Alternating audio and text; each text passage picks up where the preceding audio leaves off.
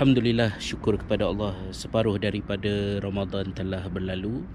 Sedar tak sedar dah hampir tiga tahun saya meninggalkan tanah air. Kadang-kadang saya rasa tempoh itu adalah tempoh yang pendek. Kadang-kadang saya rasa tempoh itu adalah satu tempoh yang panjang. Tapi yang pastinya Aktiviti rutin uh, pekerjaan yang telah biasa saya lakukan selama saya berada di Malaysia. Bermula daripada tahun 2004 hinggalah ke tahun 2016 sudah agak lama saya tinggalkan. Dan agaknya mungkin uh, kemahiran berceramah pun dah dah tak ada ataupun dah dah kurang. Kemahiran berceramah tu bukan maksud saya kemahiran bercakap kan sebab masa selama saya berada di Finland ini pun saya uh, masih bercakap. Tetapi uh, kemahiran dari segi uh, menyulam uh, maklumat dan ilmu yang pelbagai dengan pemerhatian kita analisis kita terhadap satu-satu perkara. Kerana hal itu uh, banyak yang telah saya kurangkan secara formal tetapi secara tidak formal uh, proses untuk memahami agama makna kehidupan uh, dengan persekitaran di mana saya berada pada masa ini uh, masih berjalan. Dan pengalaman persekitaran ini juga mempengaruhi pemikiran saya. Bukanlah dalam bentuk yang saya tidak sedar maksud dia seras, uh, tanpa sedar dah jadi macam ni contohnya kan. Bukan macam tu. Tapi uh, persekitaran di sini yang mengeluarkan saya daripada rutin dan uh, persekitaran yang meletakkan uh, tekanan di tahap yang tertinggi untuk saya betul-betul menyemak kembali apa yang saya faham dan apa yang saya pegang tentang agama dan juga soal iman. Uh, mungkin itu adalah dua perkara yang sama bagi setengah orang, tapi bagi saya uh, iman itu adalah merupakan substan dan dia sangat eksklusif di antara kita dengan sebab kita beragama. Dan sebab kita beragama hanya ada satu iaitu Allah, Tuhan kita keimanan itu adalah hubungan kita dengan dengan dia. Dan hubungan kita dengan dia uh, menempuh uh, banyak proses dan sepatutnya proses-proses itu adalah proses yang semakin lama semakin mencerahkan semakin lama semakin menjernihkan supaya akhirnya kita boleh uh, sampai kepada keadaan ideal apabila tiba masanya untuk kita berjumpa dengan dia dengan Allah seperti yang disebutkan uh, oleh Allah di dalam al-Quran uh, yaumala yanfa'u malun wala banun illa man atallaha biqalbin salim. Iaitu hari di mana tidak lagi bermanfaat harta dan anak pinak termasuk jugalah keluarga, sanak saudara, kawan-kawan, followers, peminat dan sebagainya. Illa man atallaha biqalbin salim. Kecuali orang yang datang kepada Allah dengan hati yang sejahtera. Dan hati yang sejahtera itu adalah hati yang berdamai dengan Tuhan, hati yang redha kepada Allah sebagai pemula kepada bahagian yang keduanya iaitu mudah-mudahan Allah juga redha dengan kita. Yang disebutkan oleh Allah di dalam uh, Al-Quran juga kan ya ayyatuhan nafsul mutmainnah irji'i ila rabbiki radiyatan mardiyah. Ya. Wahai jiwa yang tenang kembalilah kamu kepada Tuhanmu dengan keadaan kamu redha dan diredai eh, dan dengan keadaan itulah Allah mempersilakan hamba-hambanya yang dia itu masuk ke dalam syurga. Dan itulah kemenangan yang hakiki.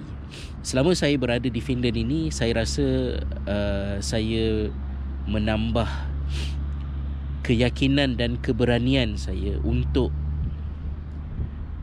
meyakini bahawa uh, budaya uh, struktur masyarakat uh, sistem di mana kita hidup di dalamnya tidak mempengaruhi apa yang kita percaya tentang apa yang betul dan apa yang benar. Mungkin benda ni agak ganjil bunyinya tapi uh, di sebuah negara seperti di tanah air yang kita ada banyak regulasi, kita ada banyak peraturan, kita ada banyak pihak yang mengawal soal amalan dan keberagamaan kita. Uh, kerana ia adalah merupakan sistem di mana kita berada, maka kita just go with the flow. Of course, selama saya berada di Malaysia, saya sentiasa dibayangi oleh pengalaman saya semasa bekerja di island dahulu, di masjid. Uh, yang mana uh, semasa saya berada di island, uh, saya berfungsi sebagai seorang agamawan Uh, di sebuah institusi agama. Tetapi bezanya dengan Malaysia ialah institusi agama itu adalah merupakan uh, badan yang bebas. Dalam erti kata ianya tidak diselia dikawal atau so-called dilesenkan uh, perlu patuh kepada akta-akta tertentu peraturan-peraturan tertentu. Tak ada kecuali sangat sedikit. Yang ada hanyalah uh, oleh kerana uh, masjid itu berdaftar dengan uh, otoriti tempatan uh, maka masjid juga berkelayakan untuk uh, menerima peruntukan tertentu daripada pihak kerajaan terutamanya dari segi uh, perjawatan uh, beberapa jawatan yang uh, menghubungkan di antara masjid dengan pihak berwajib di situ. Uh, yang gajinya digajikan oleh pihak kerajaan. Maka apabila uh, kerajaan UK mempunyai uh, peraturannya yang dalam sudut itu dengan masjid dari segi menyalurkan sokongan dan bantuan uh, maka pihak masjid juga ada beberapa benda yang perlu mereka lunaskan dengan pihak kerajaan. Seperti menjalankan uh, mesyuarat uh, mesyuarat agung tahunan dan menyerahkan uh, laporan mesyuarat agung tahunan itu kepada pihak berwajib. Itu adalah perkara rutin yang biasa. Tetapi dari segi uh, itu itu urusannya kebanyakannya dikendalikan oleh presiden masjid uh, bersama dengan setiausaha. Tetapi saya sebagai imam pada masa itu uh, saya mempunyai uh, kuasa sepenuhnya uh, untuk menentukan apa yang saya nak buat di masjid tetapi selama berada di uh, Finland ini keadaannya berbeza. Satu kerana uh, saya sendiri memilih untuk tidak tidak aktif dengan dengan masjid. Uh, namun kerja-kerja dari segi uh, berbual, bercakap tentang Islam uh, bukan dengan maksud untuk berdakwah terlebih dahulu tetapi lebih kepada untuk memaknakan untuk diri saya sendiri terhadap diri saya sebagai seorang muslim. Um, maka keadaannya lebih lebih berbeza. Jadi apabila kita berada di uh, di Finland dalam situasi di mana uh, kita tidak ada sesiapa pun yang uh, mengatur mengawal maka dia memberikan uh, lebih ruang kepada saya untuk berfikir tentang Uh, kehidupan uh, beragama ini terutamanya pada memikirkan kembali tentang uh, uh, pengalaman kita semasa di Malaysia. Apabila sebuah masjid itu disebut sebagai rumah Allah, artinya masjid itu mestilah keutamaannya adalah berkaitan dengan apa yang Allah kehendaki. Dan apa yang Allah kehendaki itu ada kalanya lebih luas daripada skop sisi pandang kita. Kerana um, sebagai seorang muslim kita mungkin tanpa sedar ataupun dengan sedar hanya memikirkan tentang aktiviti-aktiviti kita sebagai orang Islam di sebuah masjid. Tetapi kita mungkin terlepas pandang bahawa dunia ini kalau dari segi muslim dan bukan muslim bukan muslim itu lebih ramai daripada muslim. Dan sekiranya masjid itu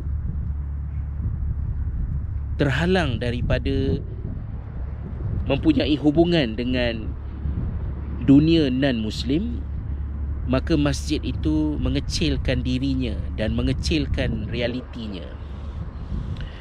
Dan ini kita tidak bermaksud maknanya orang bebas masuk keluar sesuka hati sehingga menjejaskan uh, peranan asas masjid itu.